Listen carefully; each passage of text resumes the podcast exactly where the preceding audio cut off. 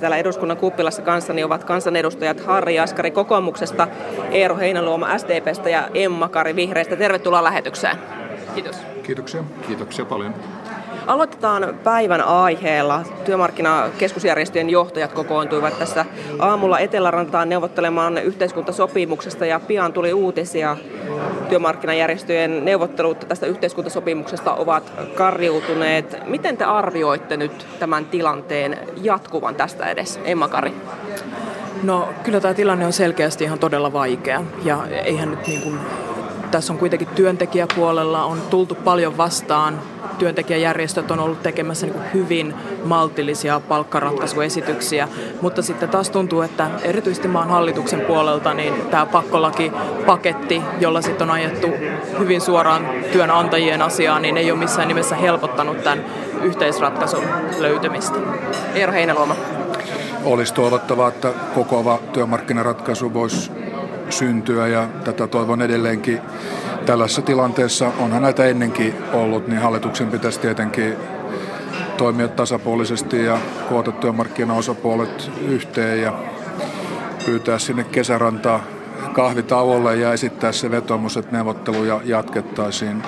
Koskaan ennen ei ollut sellaista tilannetta, että ennen kuin neuvottelutulos on olemassa, niin vaaditaan, että kaikkien pitää se hyväksyä. Että kyllä se nyt yleensä on niin, että jos on taloa ostamassa, on se sitten tupotalo tai joku muu talo, niin pitäisi nyt edes piirustukset nähdä, että mitä se pitää sisällä ennen kuin vaaditaan, että pitää antaa avoin valtakirja. Eli neuvottelupöytään vielä on minun toiveeni.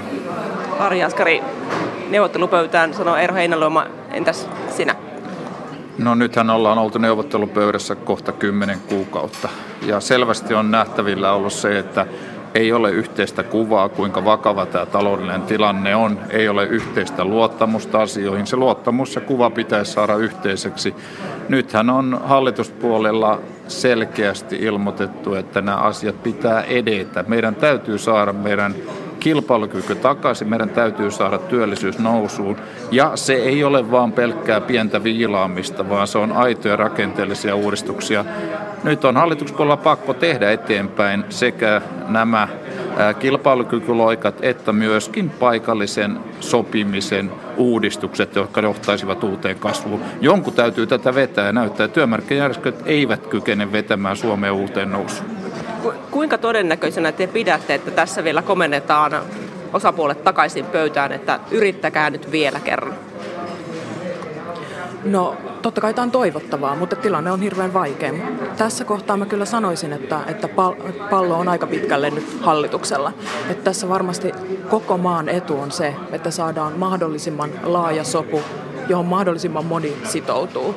Ja kyllä me nyt peräkulutettaisiin tästä pääministeri Sipilältä johtajuutta, että hän ottaisi nyt tämän sovittelijan roolin tässä, yrittäisi koota kaikki yhteen ja etsisi sellaista ratkaisua, joka olisi sekä työnantajille, mutta myös työntekijöille paras mahdollinen, koska tällä hetkellä tunnelma on vähän se, että, että asia on katsottu enemmänkin tämä hallituksessa työnantajien näkökulmasta. Kiistatta tilanne on normaalista poikkeava sillä tavalla, että hallitus on itse tullut tässä osapuoleksi laittamalla tämän pakkolakipaketin liikkeelle ja, ja tekemällä tällaista miinus 5 prosentin eläillä naisvaltaisilla aloilla miinus 8 prosentin palkka- ja työehto-ohjelmaa. Ja totta kai sitten aika moni ihmettelee, että kun tavalliselta kansalaiselta vaaditaan isoja uhrauksia, niin pääministeri nostaa oman avustajansa palkkaa ruhtinaalliset 700 euroa kuussa siis. Niin nämä linjat ei nyt oikein kohtaa ja jos hallitus tällä tavalla jatkaa, niin sen tasapuolisuuteen ei luoteta. Ja silloin jäljelle jää vaan sitten tämä kuristuslinja ja ihmiset epäilee, että tavallinen kansa joutuu maksamaan ja sitten johtajat häviävät tästä ja myös politiikan eliittikin häviää näistä talkoista, että jotta hallitus voisi toimia, niin sen pitäisi pitää huolta siitä, että se ei, sillä pitää olla oma linja eikä työnantajalinja. Ja, ja sitten sillä pitää olla vaatimuksia myös työnantajille, kuten esimerkiksi se, että ensin neuvotellaan, sitten tulee neuvottelutulos ja sitten voidaan sen jälkeen puhua sen puolesta, että jos se on tasapuolinen, niin siihen tullaan laajasti mukaan. Tässä puhuttiin, onko hallituksella oma linja vai jonkun toisen linja. Harri Askari, miten vastaatte? Kyllä hallituksella on ihan selkeästi oma linja ja haluan vielä näille arvoisille kollegoille sanoa sitä, että kymmenen kuukautta tässä on odotettu. Aina on vaan siirretty asioita, aina siirretään myöhempään suuntaan. Joka kuukausi tulee lisää työttömiä Eli eihän meidän vastaus voi olla kansalaisille se, että annetaan vaan työttömyyden kasvaa, mitään ei tehdä. Nyt on aidosti kyllä pallo hallituksella ja hallituksella täytyy tehdä esitykset, miten kilpailukyky palautetaan. Ja se ei ole kenenkään linja, ei ole työnantaja ja työntekijän linja. Samalla tavalla on keskustelu siitä, että miten esimerkiksi työntekijöiden edustus yrityksissä on, jos paikallinen sopiminen, mitenkä perälauta toimii Tessin osalta. Mutta kun puhutaan niin kuin eri aidosta sopimisesta, niin tässä sopiminen näyttää olevan se, että liitot sopii ja liitot sopii myöskin niitä, jotka eivät ole liitoissa mukana. Niin mitä sopimista se on? Pitäisikö se kuitenkin olla siellä, missä ne työpaikat luodaan, se sopiminen? Nyt ollaan niin suurien asioiden kynnyksellä, että tällaiset vanhat teollisen aikakauden tuotteet enää päde. Se täytyisi kaikkien ymmärtää. No tässä surullista on se, että kun hallitus puhuu tästä kilpailukykyasiasta ja siitä, että työttömyys on meidän ongelma, jonka kaikki jokainen suomalainen tietää, niin sen omat toimet on rakennettu niin, että niillä ei ole kilpailukykyyn mitään vaikutusta, ei tänä vuonna eikä ensi vuonna. Tämä pakkolakipaketti alkaisi vaikuttaa sitten vuonna 2018 ja silloinkin on suuri riski, että kun se leikkaa palkansaajien ostovoimaa, niin se voi tarkoittaa kaupoissa, ravintoloissa, majoitus, hotellitoiminnassa kotimarkkinoilla kehitystä alaspäin. Tässä tilanteessa pitäisi tehdä toimia, jotka vaikuttaa tässä ja nyt. Ja sen takia demarit mielestäni ihan perustellusti on esittänyt, että nyt voitaisiin laskea työeläkemaksuja väliaikaisesti niin kuin aikoinaan on sovittu 20 vuotta sitten, että jos on vaikea taloustilanne, niin nämä maksut voi myös joustaa väliaikaisesti alaspäin. Sillä tavalla helpotettaisiin työnantajan kustannuksia nyt heti, eikä puhutta suuria olottaan, odottaa sitten puolitoista vuotta pakastetaan tämä nykytilanne ja se helpottaisi myös tavallisten ihmisten asemaa ja kotimarkkinoita. Tälle on näyttää olevan tukea työmarkkinajärjestöissä, mutta ei vielä riittävästi. Emma Kari. Ja ehkä tässä pitää myös niin kuin huomioida se, että, että työntekijät hän on ehdottaneet aivan poikkeuksellista palkkamalttia. He ovat tulleet vastaan, he on hakenut ratkaisua, he on niin kuin ollut hyväksymässä nolla linjaa tässä, mikä on niin kuin Suomessa aivan poikkeuksellista. Että kyllä tässä kompromissia halutaan ja kyllä tässä yhteistä linjaa halutaan. Mutta kyllä meidän huolena on erityisesti nämä julkisella sektorilla pitkään töitä tehneet naiset, koska ei se ole mitään kilpailukyvyn parantamista, että meillä vuosikausia hyvää työtä tehneet pienipalkkaiset naiset, että heidän palkastaan otetaan jopa 8 prosenttia, mitä hallitus on nyt tekemässä. Tämä on mitään rakentavan kokonaisratkaisun hakemista. Tämä on kaikista pienituloisimmilta ihmistä, ihmisiltä leikkaamista ja sitä sanotaan kilpailukyvyn parantamiseksi. Tämä ei ole totta. Niin kuinka kova paine hallituksella on, on toteuttaa nämä uhkaamansa pakkolait, kun kuitenkin jotain pitäisi tehdä. Mikä se paine käytännössä on, Harri Jaskari? Se paino on siinä, että jokainen kuukausi Suomen tilanne menee huonompaan suuntaan. Me ylitettiin sadan miljardin velkaa ja sitten oppositio esittää, otetaan lisää velkaa. Ratkaisu ei todellakaan ole lisävelan ottaminen, vaan ratkaisu on se, että me tehdään tästä maasta sellainen toimintaympäristö, että täällä kannattaa tehdä työtä ja työllistää. Ja sellainen vaikutus, että me tehtäisiin joku helppo hetki ratkaisu, otetaan miljardi taas tohon ja miljardi tohon, se ei ole ratkaisu, vaan meidän täytyy antaa selkeä signaali yksityiselle sektorille, että täällä kannattaa työllistää, täällä on järkevä tehdä, täällä löytyy positiivisia joustoja, jos yhdessä sovitaan. Se on se vastaus. Meidän vastaus on, että ei, ei lisää tällaista tukijuttua sellaiseen, että siitä ei ole mitään kuin vettä heittäisi vaan kaivoon takaisin. Se ei on koettu se tie, se ei toimi. Saksassa on ollut todettu tällainen malli, esimerkiksi Ruotsissa on menty paljon pisemmälle tässä. Ja katsokaa, Saksassa esimerkiksi tänä vuonna on 250 000 uutta työpaikkaa luotu. Jotakin ne on tehnyt paremmin. Ja ne on tehnyt paremmin sillä, että paikallisella tavalla pystytään sopimaan ja lyötämään se kilpailukyky siellä, missä se tarvitaan. Kuinka, jos kysyn tästä opposition edustajilta, kuinka hyvin tämmöiset pakkolait sopivat yhteen tällaisen sopimusvapauden kanssa? No, itse kyllä ajattelen niin, että ei nämä pakkolait tule menemään eduskunnasta lävitse, koska on mahdotonta ajatella, että hallitus tai eduskunta ryhtyisi päättämään missään länsimaassa työehdoista. Että palkka- ja työehdot kuuluvat palkansaajien ja työnantajien sovittavaksi länsimaisessa demokratiassa. Ja siinä hallitus voi asettaa minimiehtoja, joita kaikkien pitää noudattaa, jotta jokainen yrittäjä tietää, että tuon alle ei mennä. Mutta se, mitä hallitus nyt kaavailee, että se tekisi, päättäisi että mitkä on maksimia, että lomaraha säädetään ensin oikeudeksi, se leikataan ja sanotaan, että enempää ei saa maksaa, niin eihän semmoista länsimaissa tapahdu. Tämä on ihan minun mielestäni käsittämätön, käsittämätön tilanne, missä nyt ollaan. Ja mitä näihin vaihtoehtoihin tulee, niin haluan sanoa sen, että toivon, että tämä ei yleistynyt tämä ministeri Stubin keskustelutyyli, että kerrotaan ihan toista kuin mitä on tosiasia. SDP-vaihtoehdossa esitetään velanottoa yli 300 miljoonaa euroa vähemmän kuin hallitus. Sen sijaan hallitus, vaikka se paljon puhuu siitä, että velkaantuminen on vaarallista, niin tosiasia on, että tämä hallitus ensi vuodelle esittää yli puoli miljardia euroa enemmän velkaa, siis enemmän velkaa kuin mitä tänä vuonna on otettu. Ja ongelmahan tulee siitä, että hallitus ei tee täällä työllisyyspuolella mitään muuta kuin se puhuu näistä pakkolaista ja työntekijöiden työehtojen heikentämisestä. Suomi ei voi pärjätä alhaisella palkkatasolla, vaan kyllä meidän täytyy pärjätä osaamisella ja kyvyllä yhteistyöhön, ja se on nyt vaarassa, ja siihen pitäisi hallituksen vielä tarttua, jos sillä jotain voimaa on jäljellä. Tässä jo viitattiinkin tähän äh, ministeri Stubbiin, joka, joka on tässä viime päivät ollut kovassa pyörityksessä tämän hallintarekisteriasian ja sitä koskevien lausuntojensa, lausuntojen tiimalta. Tässä eilen äh, SDP, Vihreiden ja Vasemmistoliiton eduskuntaryhmät vaativat äh, valtiovarainministeri Alexander Stubbilta eduskunnalle selvitystä useista tämän, tämän, tämän lausunnosta tämän syksyn aikana ja, ja Antti Lindman, STVn eduskuntaryhmän puheenjohtaja, siis edellytti opposition tiedotustilaisuudessa, että asia tuodaan eduskuntaan vähintään pääministerin ilmoituksen muodossa, mutta pääministeri Sipilä ei aio antaa ministeri Stubbin puheista pääministeri-ilmoitusta eduskunnalle. Emma Kari ja Eero Heinäluoma, miten tähän asiaan aiotaan nyt reagoida oppositiossa? Tyydyttääkö tällainen vastaus, että ilmoitusta ei tule?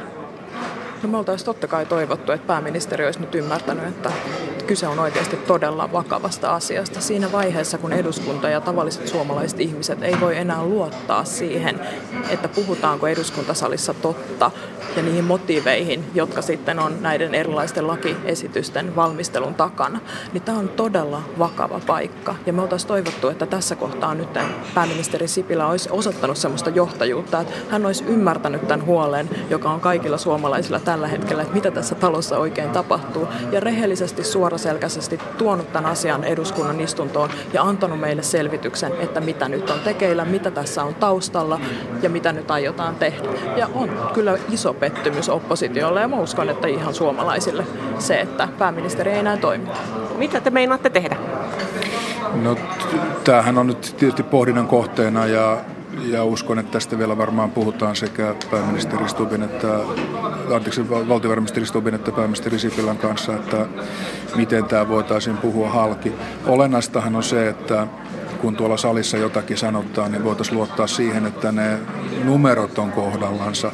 Sitten me voidaan olla eri mieltä tulkinnoista ja vaikutuksista ja seurauksista ja meillä on vähän erilaisia toimintalinjoja, miten tätä kriisiä pitää hoitaa, mutta numerot pitäisi olla kohdallaan ja tässä tietysti on aikaisempaa tyytymättömyyttä jo valtiovarainministerin toimintaan ja lausuntoihin, että hän on esittänyt opposition vaihtoehtobudjeteista yksilitteisesti vääriä tietoja, väittänyt äh, muun muassa, että SDP lisäisi velkaa ja kun SDP-vaihtoehto on juuri toisinpäin, niin ymmärrän, että demarit ovat paitsi äimän käkenä, niin, niin myös sitten vähän turhautuneita ja jotkut jopa vähän vihaisia. Ja sitten meillä oli tämä eläkkeensaajan asumistuki, joka luvattiin peruuttaa ja jonka hän esitteli ministeri Stubb eduskunnalle, mutta jätti kertomatta, että sinne tulee uusi leikkaus tänne eläkkeensaajan asumistuen hyväksyttäviin asumismenoihin, joka koettelee nimenomaan asutus kasvukeskusten Helsingin, Tampereen, tämän tapaisten alueiden ihmisiä, jotka on ennestään siellä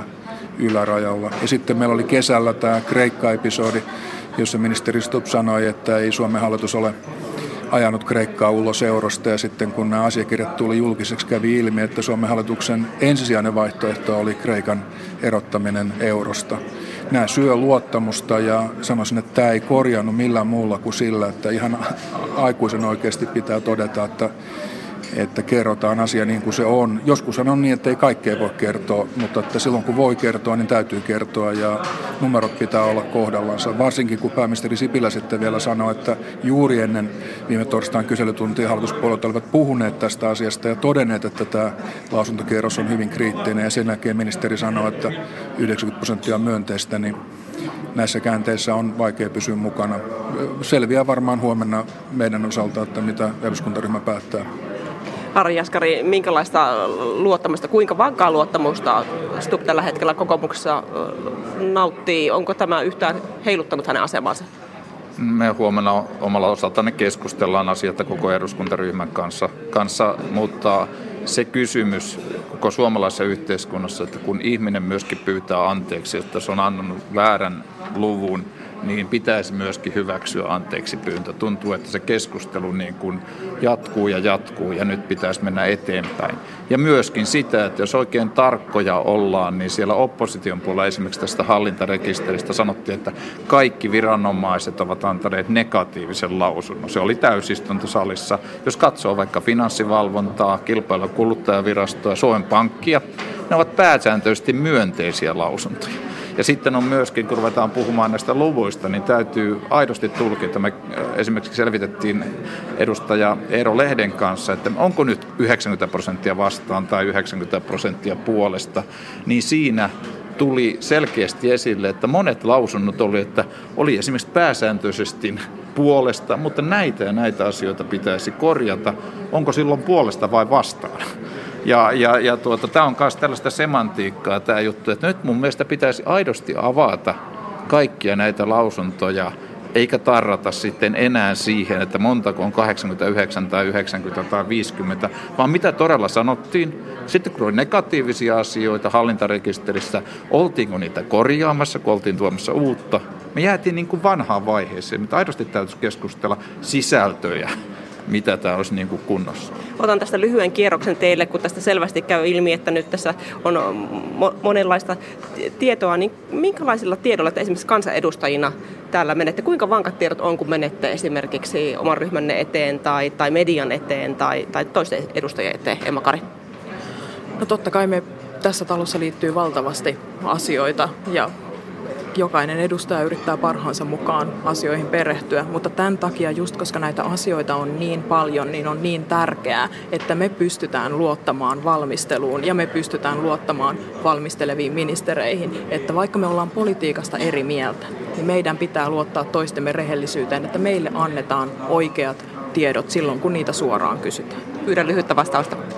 No numerot pitää olla oikein silloin, kun esittelevä ministeri, jonka virka-asioihin tämä asia kuuluu, niin niitä esittelee eduskunnan salissa. Sama vaatimus tietysti niille edustajille, jotka on asemassa valiokunnassa.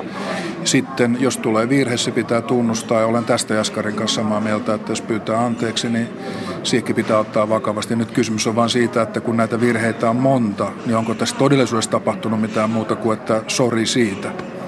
Harri Jaskari vielä lopuksi. Kyllä jokaisen kansanedustajan pitää selvittää asiat ennen kaikkea siitä, missä valiokunnassa on. Esimerkiksi talousvaliokunnassa, jossa olen varapuheenjohtajana, me ollaan käsitetty hallintorekisteriä.